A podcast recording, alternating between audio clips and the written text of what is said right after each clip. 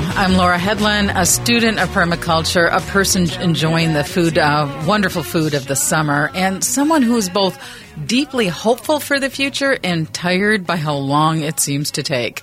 Um, but on today's show, I want to talk about two hopeful things. Uh, this is National Farmers Market Week. And so the number of farmers markets grew from just under 2,000 in 1994 to more than 8,600 in 2015. And farmers markets do so much. I mean, it's fresh, healthy food for us, a great experience.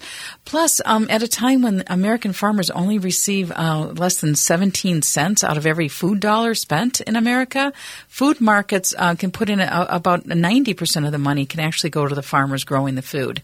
Um, thriving food markets and thriving co-ops also preserve local land. And when you preserve local land, you help the pollinators, you help the water and the entire ecosystem.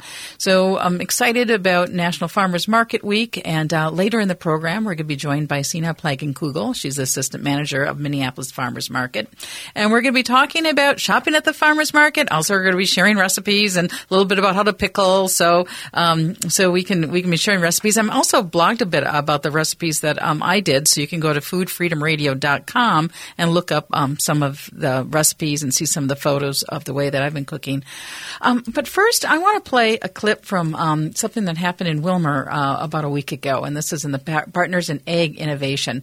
Their keynote speaker was uh, Jason Broadwater, and he's um, an author of a book um, on. Um, he's the author of a book, Old Town, New World, and he's talking about how to get an economy that works for rural Minnesota. Here's the clip. Local farms opening themselves up to local consumers through direct retail is not just an innovation driven by point to point connectivity. This is also a phenomenon that I call community industry integration. In our old models, industries are not integrated into their own communities. They're just not. For example, Kandiyohi County is known for being strong in ag industry. But does that mean that there are farms in Kandiyohi County? Well, maybe, but not necessarily. Does it mean that you have the best restaurants in the world? Well, probably not. I mean, I don't, maybe, I don't know. Does it mean that you have no food deserts in your community due to the ample amounts of food that you produce in the area? Well, no. Actually, much of Willmar is a food desert for people living in poverty. The point here is that the ag industry has been disconnected from the community. It is a silo that is participating in the infrastructure of the 20th century supply chain and not as an integral part of your community. In the 20th century trade model, farms, food processing, and restaurants are miles apart, not only physically, but in the supply chain. Things go in order, and access is only for those who can participate at scale. The industries don't interact except through the organizational infrastructure that is the global supply chain. But all that is changing. Point to point connectivity is breaking open the traditional structures that govern the flow of product and money in the supply chain, which means growers, processors, restaurants, retailers, and consumers are all touching points in rapidly evolving ways. At the same time, local businesses, large and small, are integrating into their communities. So um, they they took a little break now, but just to get a flavor of how the um, current supply chains work, think about um, China buying soybeans from Brazil, and so the Amazon forest is cut. That's not working for the planet. It's not working for our, ourselves either. Um, and so I'm going to go back because he took a little bit of break, and we're going to talk uh, again. I'm going to play another clip from his um, his keynote this week at the um, in Willmar. Population growth increases those needs locally, yet in the 20th century model, to have medical technology businesses and food processing businesses as strong industries in your community has no positive impact for medical or food needs locally. They are completely disconnected. At best, these industries provide jobs to people in the community who can then spend their money on health and food, which is good. If they're good paying jobs, then that works well enough. But unfortunately, adults who work full time for minimum wage live in poverty. And this perpetuates the problem, as poverty is the greatest driver of poor health, both physical and mental. So here's the hard truth for us in economic development. If an industry is functioning locally and is employing a large amount of people from the community at a minimum wage with minimum benefits, then that industry and those businesses are not necessarily a net positive gain for the community. I know that's hard to hear. There's always tax base, but future businesses, both homegrown and recruited, need to see their role as being integral with the community and to believe that it is part of their own success. A healthy, positive, engaged community equals a quality workforce and a quality way of life for everybody, whether you own a business or work for one. We try to get businesses to our communities, right? But why? Let's stop and remember why we are doing all of this.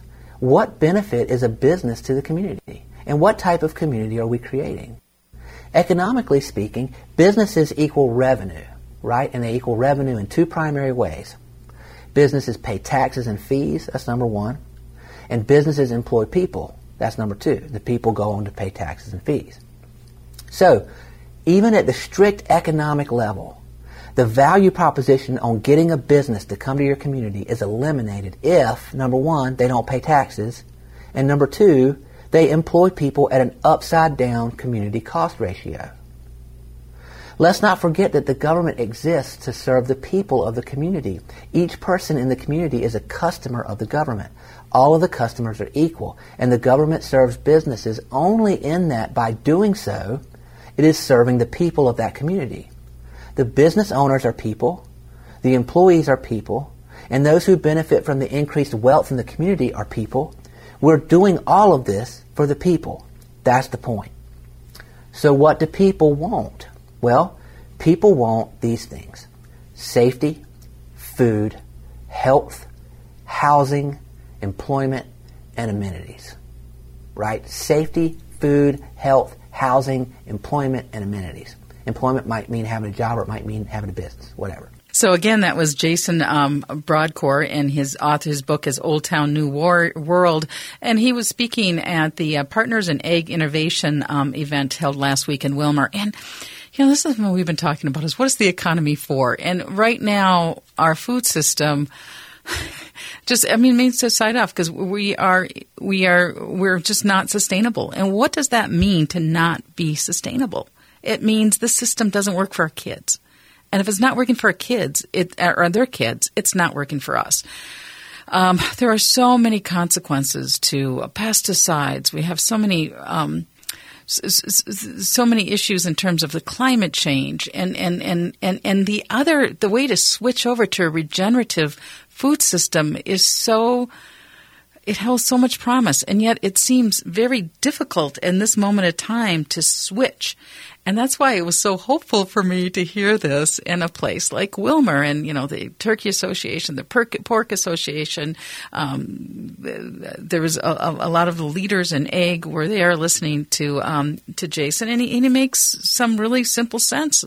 Um, if people are poor, that's not working. That's just, that doesn't work. If people can't feed yourself, it doesn't work why get a job? Why have markets? Why get jobs if you're just gonna if, if they're just for COVID and to get sick? I mean, what's the point of it all? And maybe the point is to really reconnect and reconnect with what is important to us. And, and in this time where we've been uh, forced to be physically separated, how do we connect on a, on a social level? And, and I believe that we do not connect without our connection to our nature, without connection, without, without the sense of, you know, water is life and trying to connect fundamentally to the earth and understanding the earth's limitations and creating an economy that works within the earth's limitation. And there's a lot of fun economists out there. Um, there's the Club of Rome. There's some things they've, they've, talked about something called like the donut economics. You've got to you've got to have an economic system that doesn't overshoot the the um, the planet, um, the capacity of the planet. But when it comes to these things, how do we as individuals move something forward, right? And and and it gets so complicated. But what do I can can I do as an individual? All right. So what we can do as individuals is go to the farmers market and figure out how to cook. Um, and yet, at this time, it's also sad to see that there has been a run on ramen noodles. So there are too many people in our community. I don't want to blame and shame them because they're working a heck of a lot of jobs, right? and they have been um, inundated with television commercials and fast food commercials their entire life. Um, and they are pressed for time, and ramen noodles can be 29 cents a package, and it works. Um, how do we, how do we how do we how do we feed ourselves? And so when we're talking, we're going to talk to Minneapolis Farmers Market, and, and they have ways of eating for five dollars a meal. And uh, how do how do we create the system where we can have affordable, healthy food for all people? You know, it's it's all hands on deck. How do we do that? Um, and that's that's what we'll be talking about. We're going to take a break now, um, but when we return, um, Sina Plagenkugel, she's the assistant manager of the Minneapolis Farmers Market, will join us. It is National Farmers Market Week, and we're going to be sharing all sorts of cool recipes. Like uh, one of my favorites is uh, just make a take all your fresh produce, cut it up, put it in a big pot, let it stew down a little bit, and put most of that in the freezer so you can take it out later on in the year and make some quick, healthy meals. Um, and uh, yeah, we were meant to live a healthy, healthy life, and um, a healthy life is, uh, is, uh, is, is good for bees. What's good for bees is good for humans. You're listening to Food Freedom Radio on AM 950, the progressive voice of Minnesota.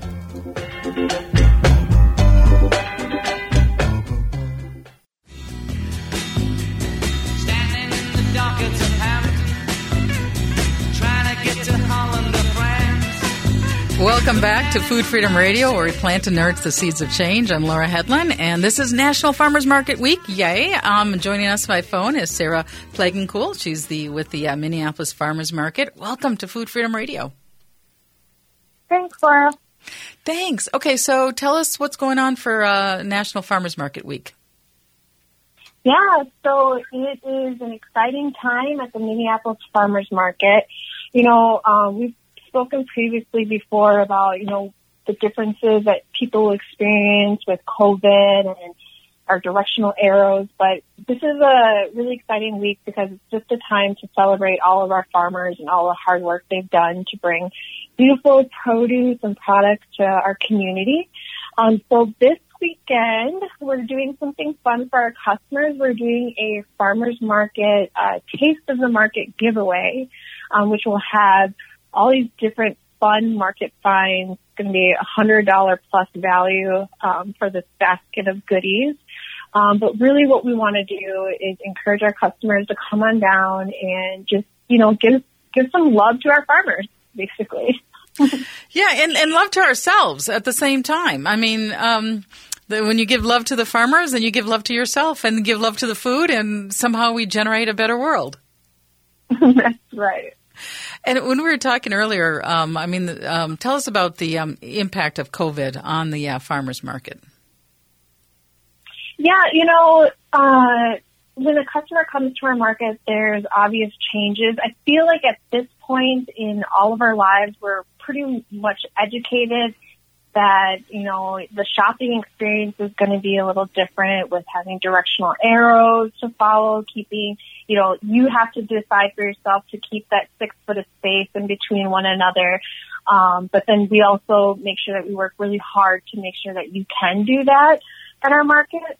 Um, and so our farmers have changed their sales process as well. So when you come, like right now, it's prime pickling season. Everybody wants to come and get their dill and get their, their everything that they need to pickle. And our farmers kind of have it set so it's so easy for you to shop. They have pre-orders options. You can call ahead um, at the market to to make sure things are available.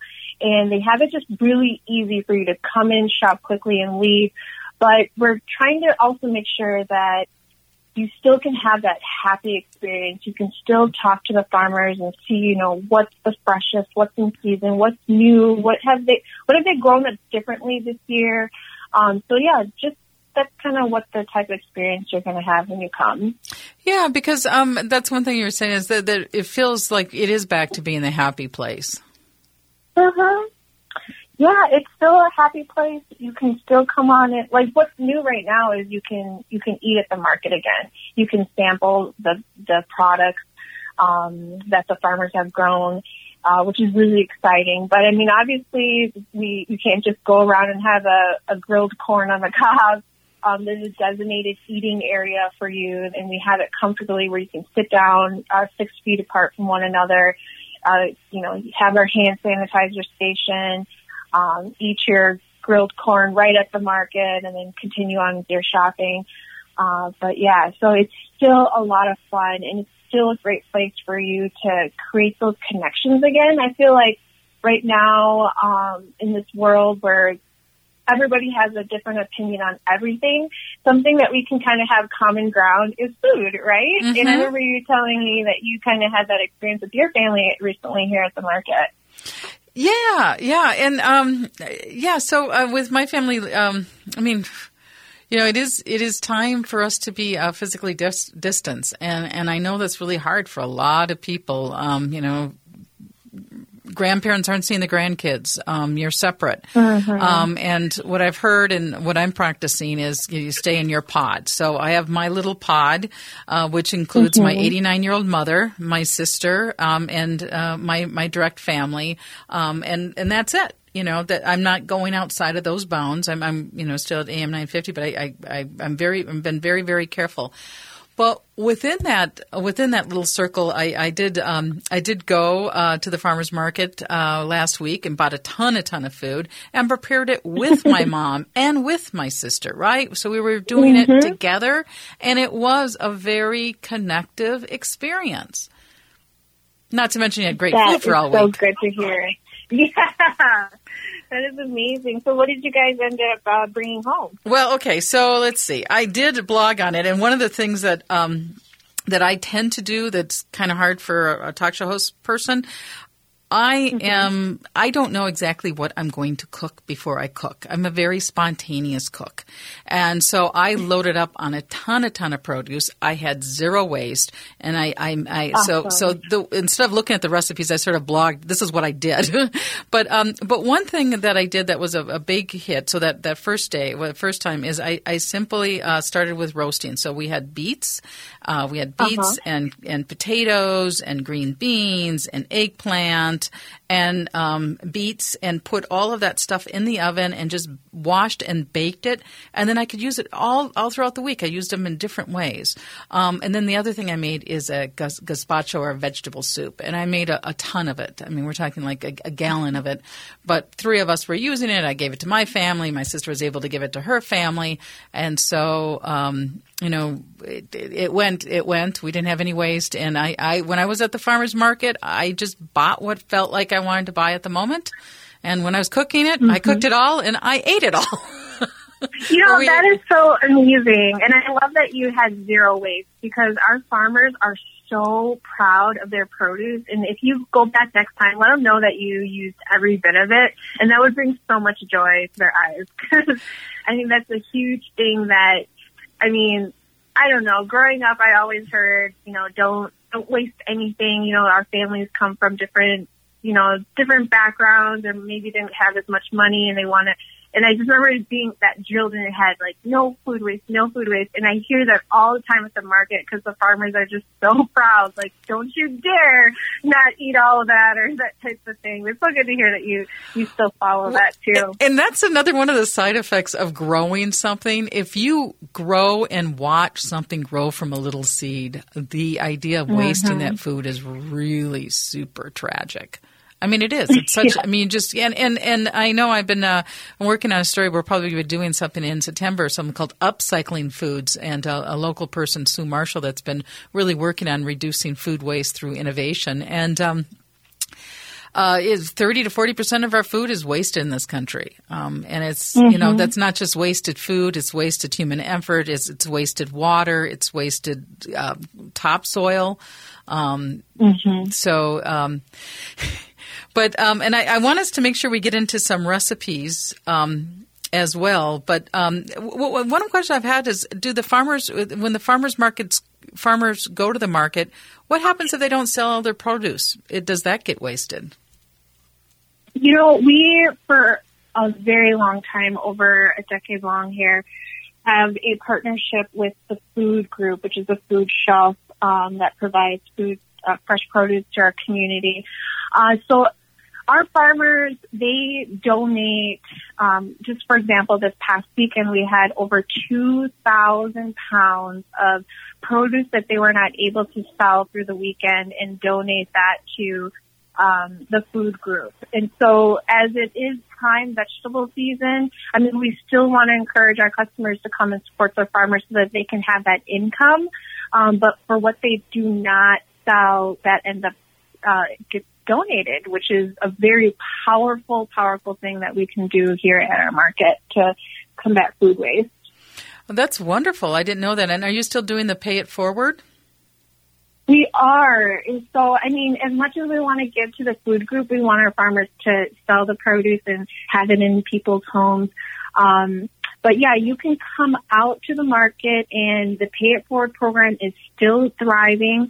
Uh, each week about, I would say anywhere from 700 to 1,000 pounds is specifically for pay it forward. So all you have to do is come. If you want to, uh, have a tray of carrots donated, just tell the vendor you'd like to pay it forward and they set it aside. Um, and so, uh, that program is still going and we'll have it going until the end of the season, which is October 31st. We're going to take a break right now. This is Laura with Food Freedom Radio, and joining us is Sina Plagencool with the uh, Minneapolis Farmers Market.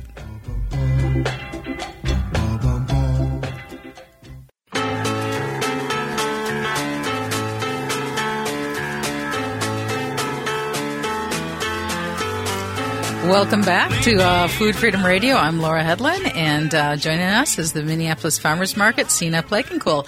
Hi, welcome back to Food Freedom Radio.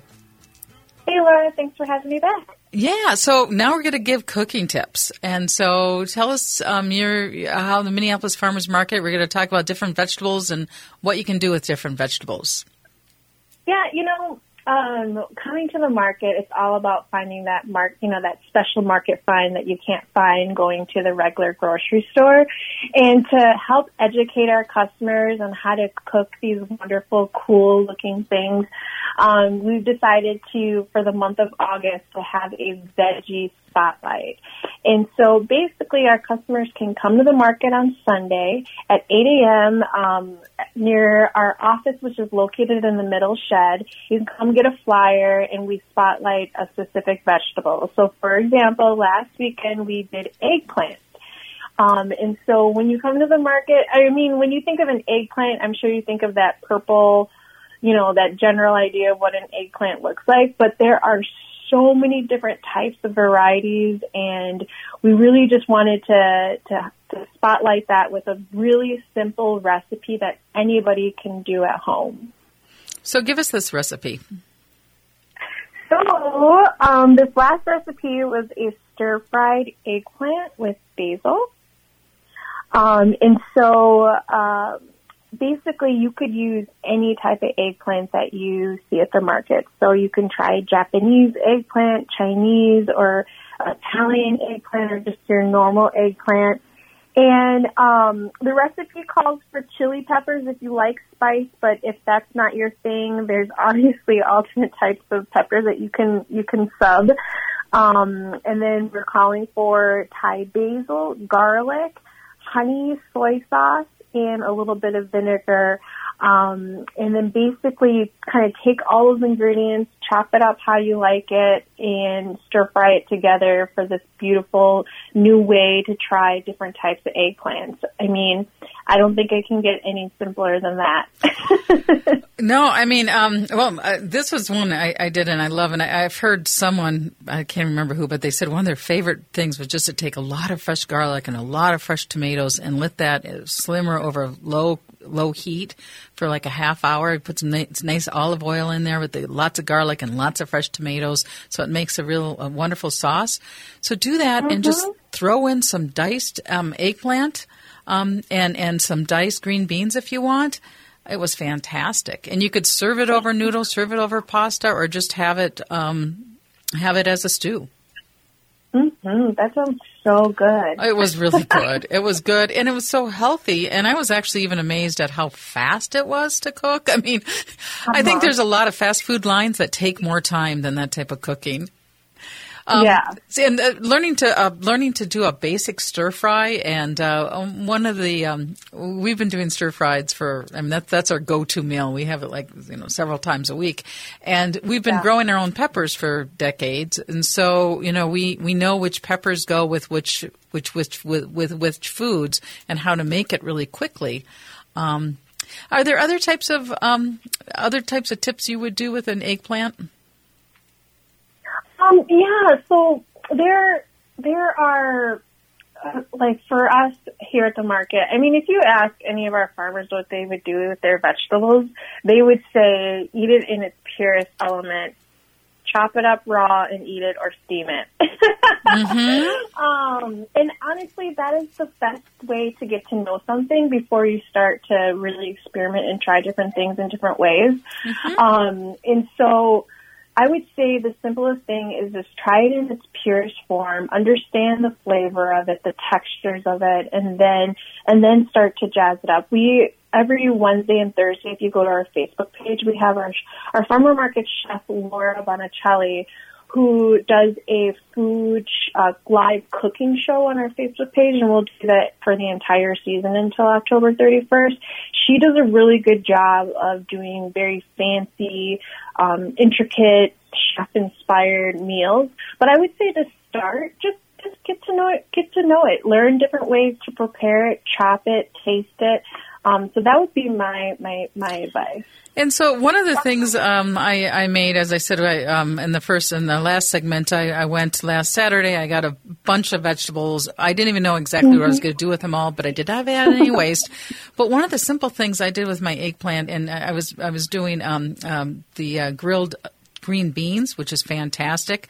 I just had a big mm-hmm. cookie sheet, um, and I put a little bit of oil on it so it didn't stick, and I sliced the eggplant and just roasted them roasted them on Yum. that pan and it was fantastic there was no leftovers to make anything else with because uh, again i was cooking with my family there were three of us and we just it was so good and so frigging easy and simple right mm-hmm. dice slice the eggplant to the thing you want and put it in the oven for 20 minutes flip it around in between i mean it's it was very simple and then um, the same time that i had the oven going i also um, took all my beets and do you have ideas on what we what you do with beets? You know, um, for for beets, beets are they come in so many beautiful varieties at our market. Like we have a vendor who has them in all different colors of the rainbow. Um, right now it's prime pickling season, so people are putting them in jars.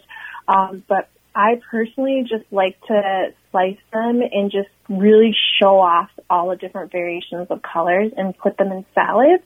Mm-hmm. With a little bit of goat cheese. Ooh, it's so for me, I like to eat with my eyes. So I'm always looking, when I come to the market, I'm not looking for the normal just green green bean. I'm looking for the yellow, the purple, or right. the yellow or purple beet.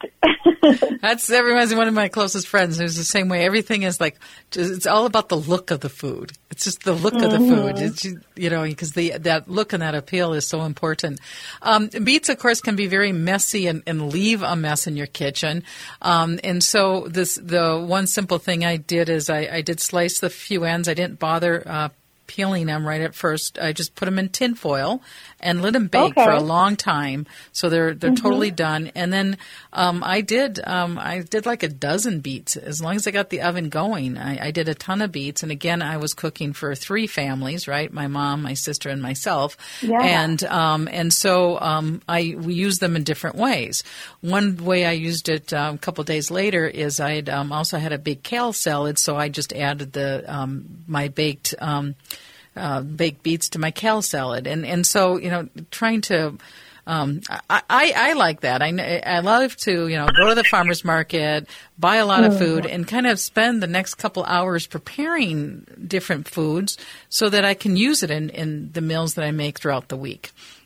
Yeah, it, it is. It is the height of veggie season. So what you'll find when you come to the market is look for the bushels ask them what the price of a bushel would be or half bushel. It's so it's if you if you're like you know Laura and you like to experiment and cook for the entire like three three four families, it's it's time prime time for bushels.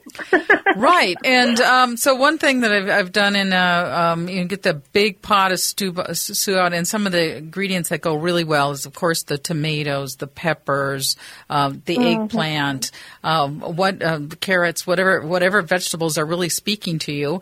Um, put it in a big pot, and if you may mm-hmm. need to have some liquid, um, you can use um, a variety of different types of broth. But let that sit on the stove for an hour, and then pack it in small containers and put it in the freezer. Mm-hmm. Um, and then, I mean, one of the things that we talked about is that we want a food system to work for all people. And mm-hmm. we want to really move towards an economy that works for all people. And one of the sad mm-hmm. realities is you can walk into some stores right now and you see that there's almost no ramen noodles on the shelves anymore. And there are a lot of people that are food insecure right now. Mm-hmm. Mm-hmm. And I'd have to admit that I I was one of those people. You know, when the pandemic first hit and things we were you know unsure what was to come, and that I'd have to admit that thought crossed my mind too. I bought a box of ramen. yeah, yeah, and um, you know it has its place. Um, but eating from the farmers market can actually be very affordable for families.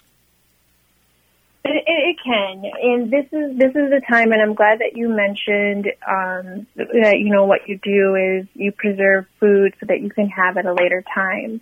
And for for our market, it's very true that we serve we serve our entire community. It's not just one demographic, you know, that, you know, um, that middle class family. We're serving everybody in, in the entire spectrum of people in our community. Um, and that's with our EBT, um, healthy savings programs for families in need to, you know, people that have millions of dollars that drive their plastic cars through through our market. Um, so it's so important that we give access to everyone and we also serve everyone. And is true, like with our with our veggie spotlight, our main goal with writing those recipes is that anybody can can do this recipe. You can spend three dollars on a tray and make a fam a food for your family of four um, with with this certain recipe. Um, but at the same time, Laura, you know, with this ramen thing, uh, I come from a background, you know, where where we did grow up on food stamps and we did have to make what we could do with what we have in our fridge. And um it's it's just really it's really heartwarming and inspiring to know that that we we can provide access to everyone here in our market um to to great healthy food. That alongside that ramen that you have in your fridge, you can come to our market and it's guaranteed that you can also, in addition to add something healthy and fresh um, to your meal. And you know the idea of mixing some vegetables with ramen noodles, or um, having an egg with the ramen noodles to make it healthier, or any other type of um, the lower cost grains. Um, it's actually mm-hmm. can be a very uh, healthy way to also eat when you can figure out how to incorporate some of those vegetables. Yeah, I mean, I very well am in a moment in my life where I don't need food stamps, but Laura, I'm still eating ramen and I'm adding all the extra fixings. yeah, and uh, yeah, and I don't want to say because I mean, there's I, would love to have a no shame world. It's not like ramen is bad. Don't do that because right, you right. know. I mean, yeah, I, um, you can make a you know an Asian coleslaw with ramen is actually something that's um, can be very tasty and cheap, um, and uh, you know you can buy the um, the, the the cabbage and and and chop up the ramen noodle and, and people people who, um, you know, it's you know, got to meet people where they're at right now. And, and, again, I'd love to change the whole system because yeah. Know, most people, I mean, we just have so much advertising from the fast food and the convenience mm-hmm. culture, and you know, the, how do we create something better? And that's what the farmers markets are doing. Mhm. Mhm. Yeah, it, it's in with it being National Farmers Market Week. Of course, I want to support the farmers who show up at my market every single day to provide fresh produce to our community. But it's there's over 20 markets right here in Minneapolis. If you see a market, I mean, just take the time, stop on over, and we support every single market in this state in this world. And as long as as the community continues to support, it can continue to happen. And, and so that message for National Farmers Market Week, I hope sticks with whoever's listening. Um, right. Just, just and to, to, go. Yeah, we're going to mm-hmm. take a bit of a break, but uh, in 1994 there were uh, under 2,000 markets, and today there's over 8,600 markets in the United States. So um, we're going to take a break, and we'll be back for our last uh, segment. Uh, you're listening to Food Freedom Radio on AM 950. Let me tell you what I know.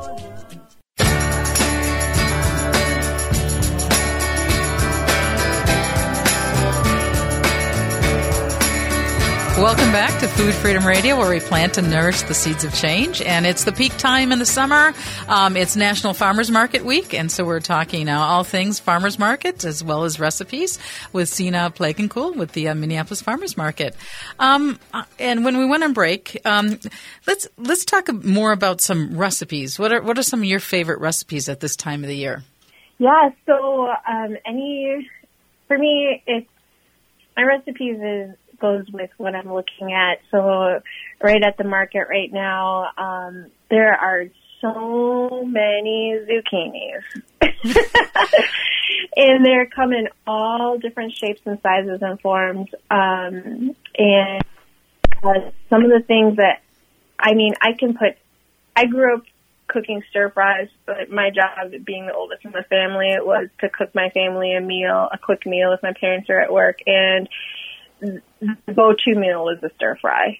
Um, but with with all the different varieties of zucchinis at the market, there's these. Um, they have them in uh, smaller varieties. So, you know, you if you've ever seen a zucchini grow, they can they can be upwards of like 20 pounds. Uh, but there's these tiny little zucchinis at the market, and you can cook the the, the head of it, the stem of it too, and it mm. gives it a little different texture. Mm-hmm. Yeah. So what? But What about you? What? Are, what well, things you're liking? Here's one thing that even kids will eat, and it's like again something that takes less than five minutes. Uh, slice the uh, zucchinis. I, I, like to put garlic and a little bit of garlic and oil in the bottom pan, but you don't need to do that. Just slice the um, uh, zucchinis. Add a little bit of pizza or spaghetti sauce on the top, just a dabble on it, and a little bit of Parmesan cheese. Uh, cover and again five minutes. Voila! It's like zucchini pizza. Or you can also, I think, yeah, I think you can do that in the microwave too, and uh, mm-hmm. and because you know it's and, and and then it's not the bread that everyone gets, and it's affordable, and uh, a gardener knows that you can actually have a bumper crop of zucchinis. They're great foods, and they also you can freeze them, so you can make things um, later in the year with the zucchini. And what's really popular right now is zucchini noodles. Oh. Yeah, so if you go to our Facebook page, we actually have a video of Chef Laura showing us how to do uh, zucchini noodles, and it's it's it's interesting. Have you tried that before, Laura? No, I haven't. I mean, I've seen them, and I think I've ordered them other places, but I've never really done my own zucchini noodles. Yeah, because at the market right now, you can, like I said, you can get them in all sh- shapes and forms. And you're like, what do you do with these big, giant zucchinis? And they're just the perfect vehicle to spiral zucchini noodles. I'm pretty sure you have to buy a certain tool for it, mm-hmm. but if you if you if you have access to it, I definitely recommend yeah. that a try. Well, and stuffed zucchini has been a basic in our family for a long time. So just um, uh, cut the sli- take the whole zucchini, and this is for to do the big ones because I know um, a lot of people don't like their zucchinis too big. You want to get them when they're tender, but those those big ones can be a lot of food. You need to take all the seeds out first, um, and mm-hmm. then make like a, a, rice, other vegetable. It can be with wild rice and different veg- uh, and different vegetables, and then just stuff that and top it with cheese. Yes, zucchini boats. I zucchini boats. Yeah, that's another thing. and again, I want to, I don't know if I got into the um, cold veggie salad or the uh, soup or the gazpacho soup was so tasty and so healthy. Uh, just it just tastes like summer, and there's a lot of different recipes out there on how to do it. Um, what I did is I um, I, I, had uh, it calls for the recipe I found in the old Moosewood Moosewood cookbook called for Tabasco, but instead I mm-hmm. used my Thai peppers that I've been growing. So I just put Thai peppers and onions and some fresh basil and lemon and lime juice in a container and let that saute, let that um, be in the refrigerator for um, several hours, and then I then I so then I had that, which was a pretty spicy mixture, um, and then I had the tomatoes and the cucumbers and the peppers all sliced and ready to go into the uh, blender, and I would put mm-hmm. in a mm-hmm. little bit of my spicy mixture so I could have one batch be super spicy and one batch wasn't spicy at all, but um, that was fun. Oh, I love that. I love that for, you know, Midwestern person that you, you like the spice. That's very, not very many can come by that, but that's very impressive. oh, we love to be impressive. Okay, we're down to our last three minutes. So tell us about what's going on at the uh, Farmers Market for uh, Farmers Market Week. Yeah, so this weekend, um, it's it's a great time to come to the market. Every single stall will have a vendor and then some. Uh, still allow you enough room for social distancing, but each table, each vendor is going to have. Um, basically, what our farmers do is they spend the, the day before picking and going through their gardens and farms and providing the fresh um, fruits and vegetables for the, the next day. So they come right before the the sun comes up, they're setting up and ready for you guys to come get all of their harvest for the from the day prior. Um, beyond that, we'll have fun giveaways. Um, but this is what we're really encouraging is people to to talk to our farmers to get to know them. Uh, they have a, definitely a message to tell you. Uh, our farmers are not short of talking. They love talking and communicating with everyone. So it's really just meant for everyone to come on by get a grilled corn, a brat, um, coffee, and and have fun. Have fun, and, and the variety of small businesses, um, especially businesses from people of color alive or, uh, uh, that that are existing at the farmers market, also added to the sense of vitality um, alive in the air. Mm-hmm. Yeah, I mean, it's it's a place where I mean, if someone, if you're purchasing um, something from our vendors and it's somebody who might not look like you, please do not be shy. Even with a lot of the language barriers that might come across, some of the simple questions you can ask first is, what is your name and what is this vegetable or how, how do you cook it? I mean, those three, three or four questions can get you going and comfortable enough where you can have a really cool, honest conversation with somebody um, and someone that might not even speak the same language as you. You'll get by. I'm sure yeah. it'll be a lot of fun. yeah, and it's just fun. All the vendors there. It's just a really fun place, and and creating that different type of economy, um, economy mm-hmm. where all people belong, an economy that works for all, an economy that works um, for water and soil and pollinators. Um, so, Sina Pl- um, Cool, really grateful that you could spend this time with us today, um, and uh, encourage people to head out to Minneapolis Farmers Market. Um, the farmers markets, um, you know, uh, 85% of farmer market uh, vendors um, live close to their area. Um, in, mm-hmm. in American farmers only on nationally, they only receive 17 cents of all, every American dollar. But when we're spending money at the farmers market, the money stays locally, it generates, and you get really good food. So um, you're listening to Food Freedom Radio. Thank you so much for listening, and thank you, Sina. Thank you.